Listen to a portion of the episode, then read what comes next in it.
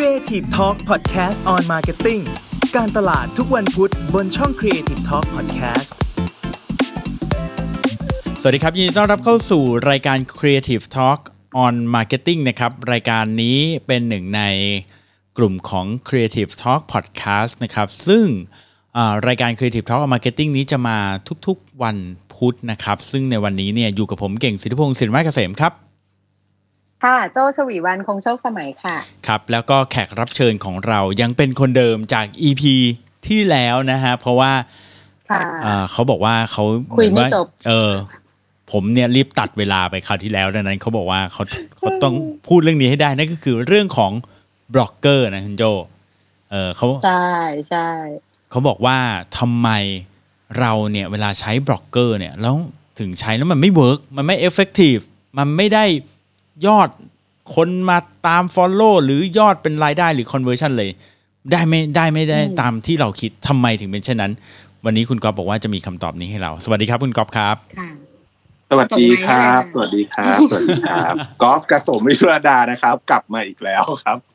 อ่าจานะกคบรับ ริษัทอะไรคะจากบริจากษัท บริษัทนำไปใช้จำกัดครับผม เออ นะฮะ โอเค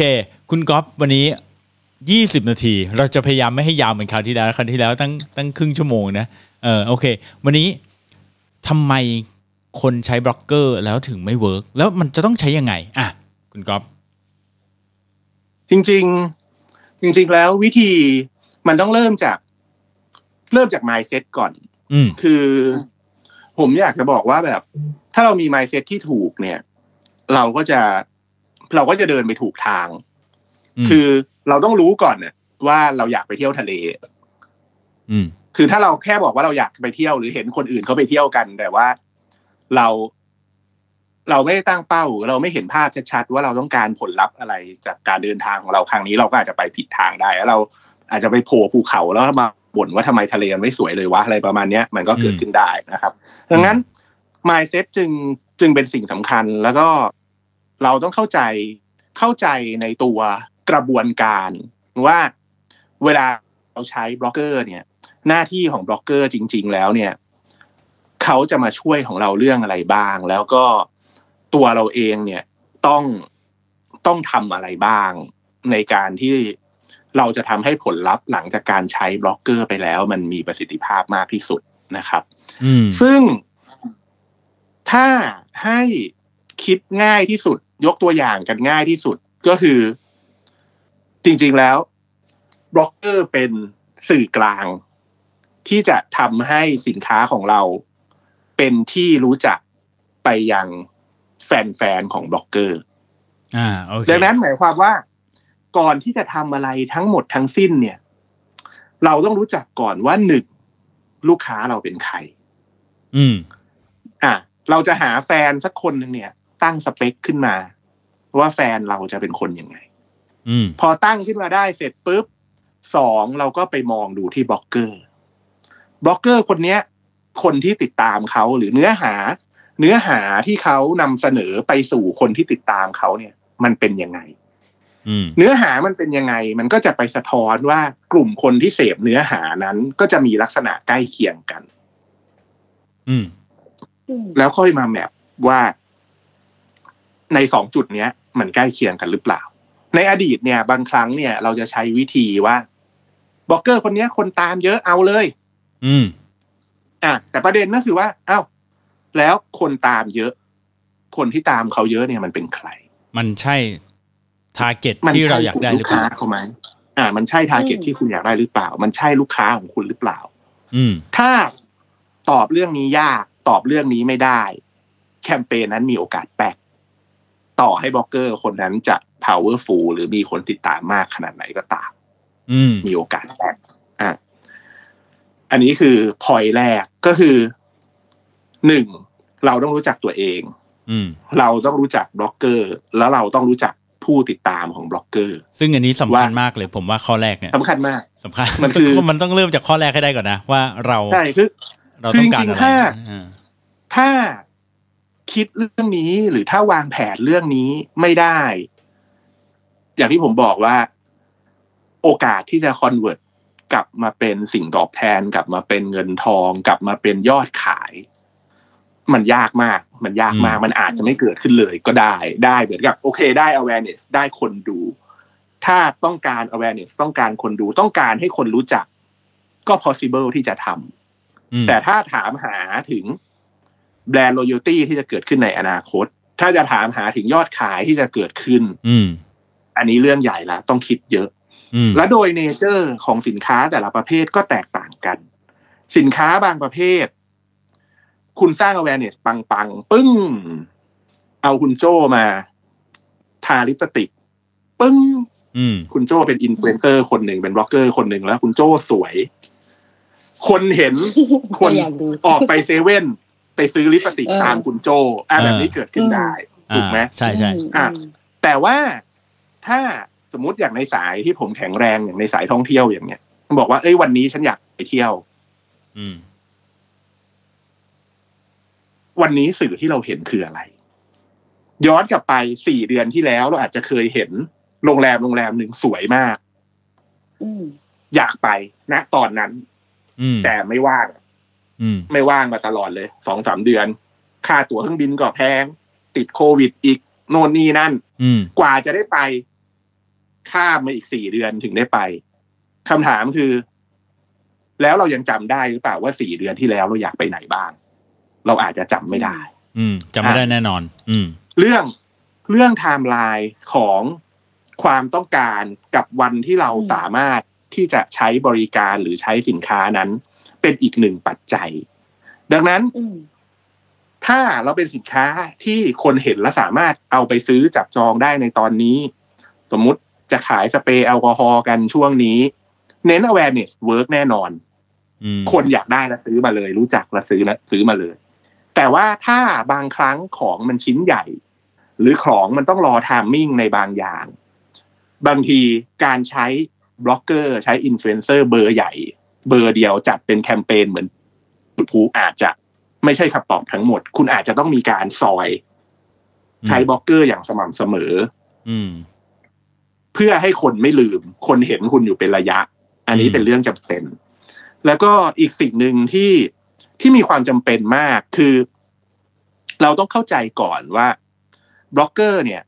จริง ๆ แล้วเป็นเหมือนเพื่อนคนหนึ่งที่เขาจะแนะนำเพื่อนของเขาให้เรารู้จัก อืมเขาแนะนำให้รู้จักนะเขาไม่สามารถบังคับกะเกณฑ์อะไรได้เลยนะอืม แนะนำเพื่อนของเขาท้ายที่ให้สุดแล้วให้มันรู้จักเรา ใช่ไหมถูกต้องเออท้ายที่สุดแล้วเนี่ย พอคุณรู้จักกัน ไม่ใช่รู้จักบล็อกเกอร์นะ แต่หมายถึง คนติดตามของบล็อกเกอร์ รู้จักกับสินค้าของเราอืมสุดท้ายมันอยู่ที่ตัวเราที่ต้องไปพูดคุยกับว่าที่ลูกค้าของเราต่อเอง อืม ไปสานสัมพันธ์ต่อกันเอง คือรู้จักแล้วถูกต้องเหมือนเขามาแนะนำอะ เหมือนไปงานปาร์ตี้แล้วแนะนำมาอ้าวนี่ก๊อฟนะ อ่าก๊อฟรู้จักกับโจใช่อย่างงี้เลยพอรู้จักกันเสร็จปุ๊บใช่เลยจากนั้น ก๊อฟกับโจต้องคุยกันเองละใช่ถึงไม่เกี่ยวบล็อกเกอร์คนนั้นเขาก็จะเดินจากไป ถ้าอ่าคุณรู้จักกันแล้ว คุณไม่พูดหรือข้อมูลที่บล็อกเกอร์พูดกับข้อมูลที่คุณพูด มันไม่เหมือนกัน มันก็ไม่ได้ละมันเป็นปัญหาละคนฟังหรือลูกค้าเราก็จะแบบอะตกลงไอ้นี่มันเอายังไงกันแน่ แล้วเมื่อไหร่ก็ตามนะครับที่ที่คนต้องเสียตังค์อะแล้วมันมีมันมี คนหนึ่งบอกว่าดี คนหนึ่งบอกไม่ดี แล้วเราอยู่ตรงกลาง แล้วเราต้องเสียตังค์เราจะเลือกหมอมันไม่ดีไว้ก่อน เพื่อจะเซฟตังค์ในกระอ่าเป๋าใช่อะไรใช่ประใช่มาณเนี้ยอะดังนั้นตอนเนี้ยถ้าถามผมว่าการเตรียมความพร้อม อย่างตอนเนี้ย คิดว่าทุกคนก็คงอยากจะกลับมาดำเนินธุรกิจกันเต็มที่ทำโน่นทำนี่หลายคนวางแผนว่าโอเค อยากจะเริ่ม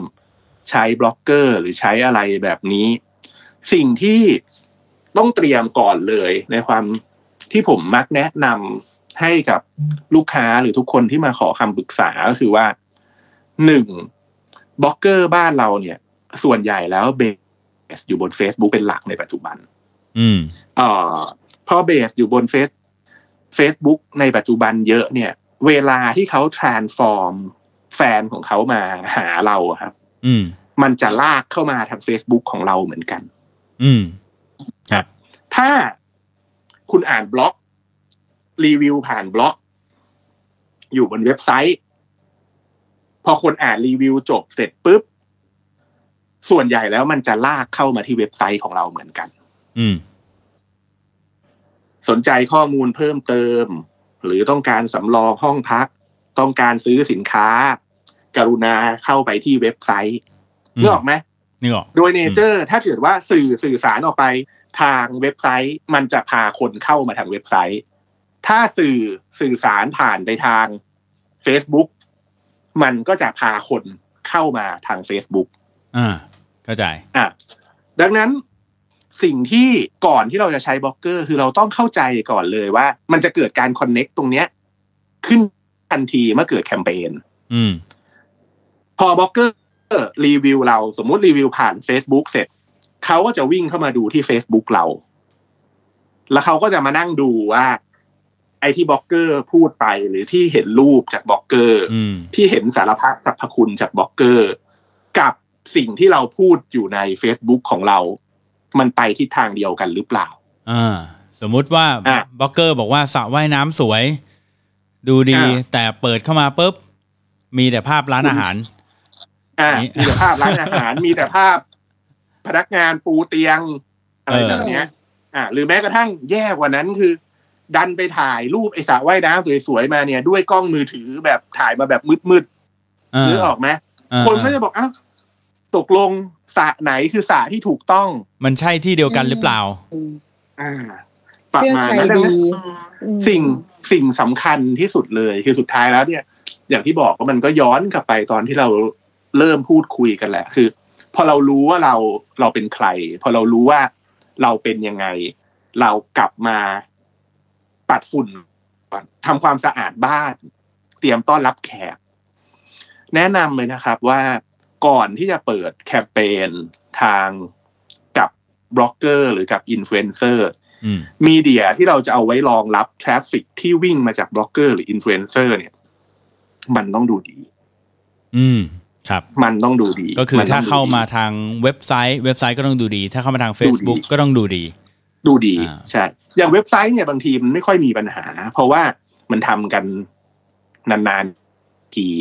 ปีสองปีสามปีทำครั้ง ส่วนใหญ่มันก็จะมีเวลาในการไปโฟกัสในแต่ละจุด อ่า ถ้าเกิดแต่ว่าว่าอย่างทำดี Facebook ๆแล้วมันก็ดีไปเลย เออใช่ไหมถูกต้องอืมอย่าง Facebook หรืออย่าง Instagram เนี่ย คือมันเป็นเหมือนงานรูทีน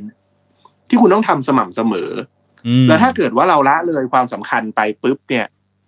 คุณภาพมัน drop ปุ๊บเนี่ย แล้วในจังหวะที่คุณภาพมัน drop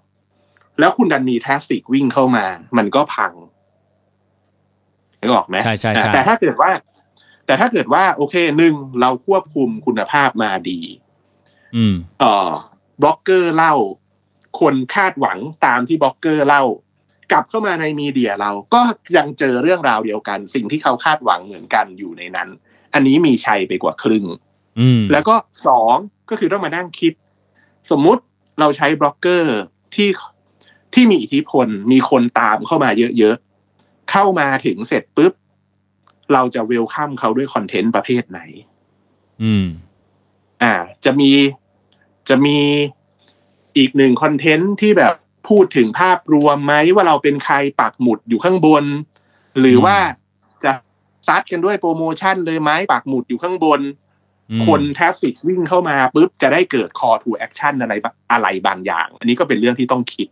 อืมเวลามันไม่ใช่ว่าเราปล่อยให้บล็อกเกอร์ทำงานของเขา แล้วเราไม่มีสตา strategy อะไร back up อันเนี้ยคือจุดที่เกิดขึ้นบ่อยมากสำหรับคนที่ใช้บล็อกเกอร์ คือคิดว่าพอใช้บล็อกเกอร์เสร็จปุ๊บแล้ว อะไรต่อมีอะไรมันจะดีขึ้น magic จะ happen แต่จริงๆแล้วคือ อ่า จริง ๆ แล้วมันคือไม่ใช่ คือสุดท้ายบล็อกเกอร์มันมีหน้าที่บล็อกเกอร์เขาจะมีหน้าที่ปลัก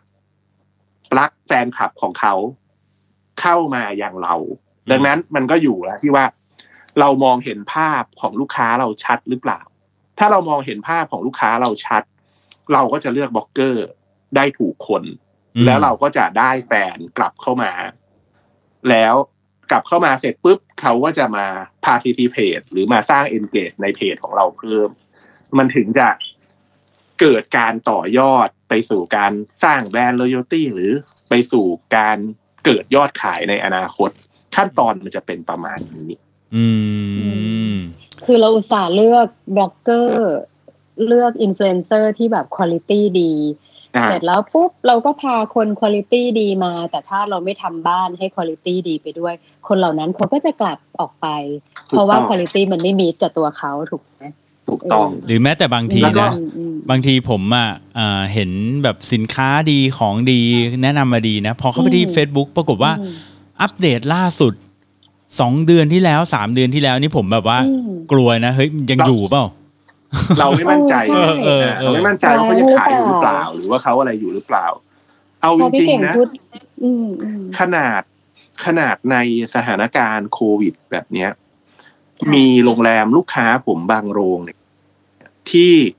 ฟันธงตัวเองเลยนะอืมว่าจะไม่เปิดจนกว่าจะถึงตุลาอืมเอออือมอืมเขายังไม่ตัดคอนแทคผมเลยนะค่ะคือเหมือนกับว่าขอให้ Facebook เขาอะ ยังมีแอคทิวิตี้สักอาทิตย์ละครั้งก็ยังดี อืมให้มันสม่ำเสมอ พอถึงวันที่แบบ ใครเข้ามาดูคนก็รู้ว่า โอเค ยังมีความคิดถึงกันอยู่ ตอนนี้เรายังไม่เปิดให้บริการ ตอนนี้เรายังไม่ขาย แต่ว่าเรายังคิดถึงกันอยู่ มันยังมีรูปแบบของการสื่อสารแบรนด์ในลักษณะอื่นที่สามารถทำได้อย่างสม่ำเสมอ เพื่อที่อืมวันหนึ่งพอเราต้องการขายวันหนึ่งเราพร้อมจะเปิด มันสามารถที่จะ สร้างให้เกิด conversion ตรงนั้นได้ทันที เพราะอย่างที่ผมบอกว่า เอ้ย บางครั้งเนี่ย วันที่มีความต้องการกับวันที่ต้องการใช้สินค้ามันอาจจะเป็นคนละวันกัน ดังนั้นเราจะไม่มีทางเลือกนอกจากพูดอย่างสม่ำเสมอ ว่าฉันอยู่ตรงนี้ ฉันอยู่ตรงนี้ ฉันอยู่ตรงนี้ อืมนอกจากพูดอย่างสม่ำเสมอ ถ้าสมมติเราคอนแทคไป ก็ต้องมีคนรับเราด้วยนะ เออ มีคนตอบด้วย เนอะเออ ต้องมีคนตอบด้วยอะไรอย่างเงี้ยเอออย่าอย่าปล่อยให้มันตายแค่นั้นเองเอเอคืออใช่ใช่ถ้าจะมีเนี่ย คือผมบอกว่า ถ้าจะมีถ้าจะทำมันต้องทำให้ดี คืออมคือเรา ผมบอกว่าทุกอย่างสุดท้ายเนี่ยไม่ว่าเราจะทำโซเชียลมีเดียของเราเอง เราจะใช้บล็อกเกอร์ คือสรุปสุดท้ายออกมาสิ่งเหล่านี้ก็คือสื่อประเภทหนึ่งอืมจริงๆ ทุกคนไม่จำเป็นต้องใช้สื่อทุกประเภททุกประเภท สินค้าบางอย่างไม่จำเป็นต้องไปซื้อบิลบอร์ดสินค้าอ่าบางอย่างไม่จำเป็นต้องลงนิตยสาร สินค้าบางอย่างไม่จำเป็นต้องแจกใบปลิวอืมแต่เมื่อไหร่ก็ตามที่เราจะมีเราจะใช้ คือมันต้องใช้ให้มันต้องทำให้ดี ต้องอืมแล้วก็ต้องเข้าใจว่า objective ในการใช้ของมันคืออะไรอืมคืออย่างที่บอกว่า เอ้ยบล็อกเกอร์เนี่ยระดั บสูงสุดของบล็อกเกอร์เลยคือ สื่อบล็อกเกอร์เป็นสื่อสมัยใหม่ที่มีความ มีความเป็น ใช้คำว่ามีความเป็นบุคคลสูงครับนึกออกไหมเอ่อบล็อกเกอร์เนี่ย จริง ๆ แล้วเนี่ยบล็อกเกอร์ เนี่ย ไม่ได้ขายความจริง จะใช้คำว่าไม่ได้ขายความจริง ก็ไม่ได้ ไม่ได้ขาย ใช้คำว่าอะไรดีต้องให้คุณโจ้คุณเก่งช่วยผมคิดละคือ เขาไม่ได้ขาย fact ตาม fact sheet อืมอืมเขาขายความชอบอ๋อนึกออกไหมอ่าอ่า story เอออะคือ storytelling คือบล็อกเกอร์ไม่จำเป็นต้องกลาง ไม่จำเป็นต้องพูดทุกอย่างตาม fact sheet อืมบล็อกเกอร์ที่ดีในความรู้สึกของผมอะไม่ใช่คนรีวิว product สินค้าหรือบริการนะอืมบล็อกเกอร์ที่ดีในความรู้สึกของผมคือ คนที่รีวิวประสบการณ์ของเขา เวลาเขาใช้สินค้า product หรือบริการนั้นอืมนึกออกไหมเขามีสิทธิ์ที่จะชอบหรือไม่ชอบ อืม สินค้านั้นอาจจะดีนะ อาหารจานนั้นอาจจะอร่อยนะ แต่แต่ผมไม่ชอบกินปลา เออ คุณเอาปลาอร่อยมาขนาดไหน ผมก็ไม่ชอบกินปลาอ่าเพราะผมไม่กินปลาแล้วถ้าเกิดว่าโพซิชันนี้ผมแข็งแรง แล้วคนรู้ว่าผมไม่ชอบกินปลา อีมนุษย์ที่ไม่ชอบกินปลาทั้งหมด ก็จะเป็นพวกเดียวกับผมนึกออกไหมเใช่ใช่ใช่เข้าใจอ่าหรือว่า ผมไม่ชอบหนังตลกสมมุติ เอาผมไปรีวิวหนังตลก ก็ไม่มีประโยชน์อะไร ผมก็จะบอกว่าแม่งเรื่องนี้ผมไม่ชอบเรื่องนี้ผมไม่ชอบเรื่องนี้ผมไม่ชอบ คือสื่ออื่นมันไม่สามารถมีคุณสมบัตินี้ได้นะ อืม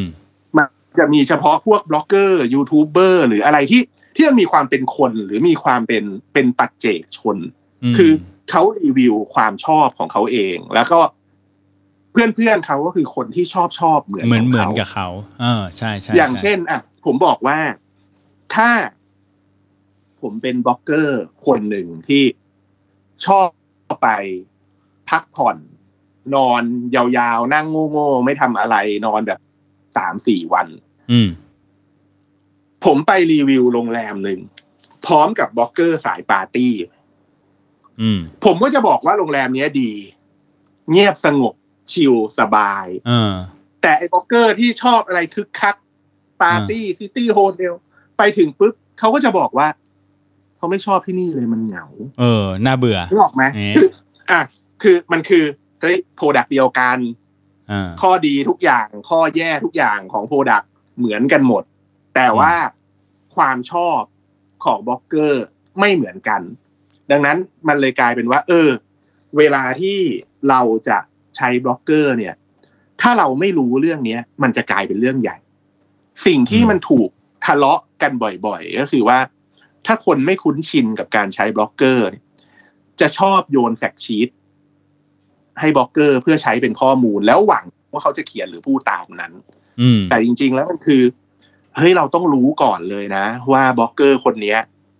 เขาชอบอะไรไม่ชอบอะไร แล้ว product ของเราอะ มันเป็นสิ่งที่เขาชอบหรือไม่ชอบอืมถ้าอย่างที่ผมบอกว่าเราเป็นโรงแรมเงียบสงบดันไปเอาบล็อกเกอร์ที่ชอบใช้ชีวิต extreme อืมชอบไปไปเที่ยวอีเวนต์ชอบนู่นชอบนี่ แล้วจะมาบอกให้เขาว่า ผมชอบโรงแรมนี้จังเลยโรงแรมนี้สงบเออหรือแม่งไม่ใช่ ไม่ใช่มันก็ไม่ใช่เชิญก็อ่าดังนั้นแล้วมันจะดู fake ตรงเนี้ยด้วยเป็นอีกบางที อืมเป็นเป็นอีก point หนึ่งคือ บล็อกเกอร์เขาเขาไม่ได้ขาย fact ร้อยเปอร์เซ็นไม่ได้ขายความจริง ความถูกต้อง เขาขายความชอบและความจริงใจของเขาอืมดังนั้นการเอาอะไรไปยัดใส่ปากเขาเนี่ย คือถ้าคุณคิดว่าคุณต้องเอาอะไรไปยัดใส่ปากบล็อกเกอร์แค่นั้นเนี่ยคุณก็ผิดแล้ว ก็ผิดแล้ว ถูกต้องเพราะว่าคือโอโอจริงๆโอก็คาดหวัง opinion จากบล็อกเกอร์นะอ่า ถ้าต้องการ fact โจก็ไปหาจากเว็บไซต์โจไปหาจากถูเฟกซต้องบุ๊กครับถูกไหมถูกต้องแต่ต้ถ้าโจอยากได้ opinion อยากได้รีวิวอะไรเงี้ยเพื่อเพื่อประกอบการตัดสินใจอะโจต้องการจากบล็อกเกอร์นะ ถ้าบล็อกเกอร์มาอ่าน fact sheet โจก็เลิกตามเหมือนกันใช่อืมอย่างที่ผมบอกแหละว่า คือตัวตัว content ของบล็อกเกอร์ที่มันมันมีเสน่ห์และคนเขาติดตามหรือชอบเนี่ยมันคือการรีวิวประสบการณ์ของเขาแหละ เมื่ออมอืมเมื่อได้ไปใช้เฮ้ยฉันมาที่นี่แล้วฉันรู้สึกยังไง อืม ฉันใช้โทรศัพท์ยี่ห้อนี้แล้ว ปกติชีวิตฉันมีปัญหาแบบนี้ ฉันใช้โทรศัพท์ยี่ห้อนี้แล้ว ปัญหานั้นหมดไป อืมบล็อกเกอร์ไม่จำเป็นต้องมาพูดว่า โทรศัพท์อันนี้ผลิตด้วยไทเทเนียมอืมทำมาจากโน่นทำมาจากสิบหนี่กเลนอย่างเงี้ยไม่ไม่จำเป็นบางทีคนนึงไม่รู้เรื่อง คนไม่รู้เรื่องละเออเออคนแค่อยากรู้ว่าเออเฮ้ยปกติไอ้บล็อกเกอร์คนเนี้ย มันมีนิสัยแบบเนี้ยเหมือนฉันเลยหรือว่า ฉันรู้แล้วว่าบล็อกเกอร์คนเนี้ยมีลูก ลูกเขาอายุใกล้เคียงกับลูกฉันอืมอะเวลาเขาไปพักที่โรงแรมนี้เนี่ย มันอำนวยมันเขาชอบหรือเปล่า ถ้าเขาชอบก็มันก็อาจจะ forecast ได้ว่าเฮ้ยโรงแรมนี้มันมีสิ่งอำนวยความสะดวกของเด็กอยู่ด้วยอืมในขณะที่สายคู่รักไปถึงปุ๊บถ้าบางทีไปเจอโรงแรมที่มีเด็กเจียวจ้าวเขาก็จะไม่ชอบ อืมใช่ใช่นั่นก็ออกไหมมันก็จะเป็นคือ เราก็แค่ต้องเข้าใจว่าจริง ๆ แล้วโปรดักของเราบมัล็อนกเกจะอร์คนนั้นจะชอบหรือเปล่า จริง ๆ ผมว่ามันก็กลับไปที่เรื่องเดิมที่คุณกอฟพูดทีแรกแหละว่าเราต้องรู้ก่อนว่า Product เราคืออะไร แล้วกลุ่มเป้าหมายมันคือใคร ใช่ไหมจากนั้นน่ะเราถึงค่อยไปจับบล็อกเกอร์ที่มันเอ่อบล็อกเกอร์ที่เขามีแฟนของเขาที่มันถูกต้องกับกลุ่ม target ที่เราต้องการ มันถึงจะใช่ต้องเพราะถ้าเกิดว่าโรงแรมคุณเนี่ยมันเกี่ยวกับเกี่ยวกับครอบครัว เน้นไปทางครอบครัวเนาะแล้วคุณก็ไปเอาบล็อกเกอร์ที่มีแฟนแฟนแฟนคลับเนี่ยเป็นคุณแม่เป็นคุณพ่อเป็นกลุ่มครอบครัวเนี่ยอ่ามันโดนแน่นอน มันน่าจะโดนแน่นอนแต่มันก็ทั้งจะนี้ work มันก็แค่ครึ่งทาง เพราะว่าสุดท้ายแล้วพอเขาแนะนำแฟนๆกลุ่มครอบครัวมาเจอคุณแล้วเนี่ย คุณต้องทำตัวให้เหมือนกับที่เขาคุยไว้ ใช่ไหมฮะต้องมันต้องพูดเรื่องเดียวกัน ตามเลย ไม่อย่างนั้นเนี่ยแนะนำมาแล้วก็เฮ้ยมันมาดูรูปในเว็บไซต์ มาดูรูปใน Facebook แล้วมันใช่เหรออะไรเงี้ยนะอย่างผมเองอะไปดูใน Agoda ไปดูใน booking.com ปุ๊บแล้วเอ้ยรูปมันไม่ใช่เลยแล้วผมก็แบบงงว่ามันใช่ที่เดียวกันหรือเปล่าหรือเรา search ผิดก็ไม่รู้อะไรอย่างเงี้ยนะก็สุดท้ายก็ตัดปัญหาก็ไม่เอาแล้วกัน เดี๋ยวเปลี่ยนโรงแรมใหม่ อืม อ่าใช่ เพราะอย่างที่ผมบอกแหละ พอ พอเราจะเสียตังค์แล้วแล้วเราไม่มั่นใจว่าเราจะได้ของที่เราต้องการซื้อหรือเปล่าเนี่ย คนจะเลือกไม่ซื้อไงอืมอ่าใช่ใช่ save save save ไว้ก่อน ไม่ได้ save เงินนะ คือ saveเพื่อความปลอดภัยของเราจะได้ไม่ไปเจอโรงแรมที่แบบไม่ work ใช่ไหมถูกไหมใช่ใช่อืมเออเรื่องเรื่องเรื่องพวกเนี้ยครับ เป็นเรื่องเป็นเรื่องสำคัญแล้วก็ก็อยากฝากบอก คือมีคนมามาปรึกษาผมเยอะมากเกี่ยวกับเรื่องของการใช้บล็อกเกอร์อืมผมก็มักจะบอกว่า ก่อนจะใช้เนี่ย คือ ต้องปัดกวาดเช็ดถูฝุ่นหน้าบ้านตัวเองให้ดีก่อน ต้องเข้าใจตัวเองเป๊ะๆก่อนว่า อืมกลุ่มเป้าหมายที่เราต้องการในแคมเปญเนี้ยมันคืออะไร คือผมใช้คำว่าเป็นแคมเปญเพราะว่ามันไม่ผิดถ้าเราจะอยากได้ลูกค้าหลายกลุ่ม แต่ว่าบางครั้งเนี่ย เวลาที่เราอยากได้ลูกค้าหลายกลุ่มเข้ามาพร้อม ๆ กันในเวลาเดียวกันเนี่ย มันเหมือนกับ มันเหมือนกับเราไปยืน ยืนตะโกนอยู่กลางฝูงชนโดยที่เรา ไม่โฟกัสเลยว่าเราพูดเรื่องอะไรกับใครเราเออเปลี่ยนเรื่องพูดไปมา ฝูงชนนั้นก็จะมองขึ้นมาที่เราแล้วก็บอกว่า ไอ้คนนี้ต้องการสื่อสารอะไรบ้าเปล่าพูด เปลี่ยนเรื่องไปเปลี่ยนเรื่องมาจับต้นชนปลายไม่ถูกอะไรประมาณเนี้ยใช่ใช่ดังนั้นใช่มันจึงจึงเป็นการจึงสำคัญว่าโอเค ถ้าเกิดว่าจะใช้เอ่อบล็อกเกอร์ให้ ได้ผลหรือให้มีประสิทธิภาพ มองมองเป็นจุดที่มันแคบๆแล้วค่อยๆไล่ขยายไป จะได้ผลดีกว่า อืม โอเค งั้นวันนี้ประมาณนี้นะคุณก๊อฟนะ ไม่เกินใช่ไหมล้ำลึก ลึกตลอด ไม่เกินเวลาใช่ไหมวันเอนี้อเหมือนเจอนิดหน่อยนะเออยี่สิบห้านาทีนะครับ อ่า โอเคพอได้พอได้แต่ก็ผมพอได้ใช้ได้ใช้ได้ใช้ได้ วันนี้ได้ได้ ได้สาระเป็นก้อนๆไปเลยนะ ผมคิดว่าดีเลยนะฮะ เพราะว่าถ้าเกิดว่ามัวแต่แบบหวังว่าจะพึ่งบล็อกเกอร์อย่างเดียวเนี่ย ก็คือเราต้องทำด้วยแหละนะมันทางเดียวไม่ได้ใช่ใช่ครับ วันนี้ก็ขอบคุณคุณกอล์ฟกระสมนะครับ CEO บริษัทเอ่อนำไปใช้นะครับ แล้วก็เป็นถือว่าเป็นเอ่อผู้ที่เรียกว่ามีลูกค้าในมือเป็นสายท่องเที่ยว นะครับ hotel แล้วก็มีอืมบล็อกเกอร์ที่รู้จักเป็น network เนี่ยเป็นสายนี้ค่อนข้างเยอะนะครับ ก็มาให้ความรู้กับเรานะครับ ก็อ่า Creative Talk ค่ะ Marketing สำหรับวันนี้ก็ประมาณนี้นะครับอ่าผมเก่งสิทธิพงศ์สินมาเกษมนะครับ ค่ะ โจ้สวีวันคงโชคสมัยค่ะครับกอล์ฟนะครับกระสมวิชุรดานะครับอ่าเยี่ยมเลยเยี่ยมเลยนะครับอ่าต้องลาไปก่อนนะครับ สวัสดีครับ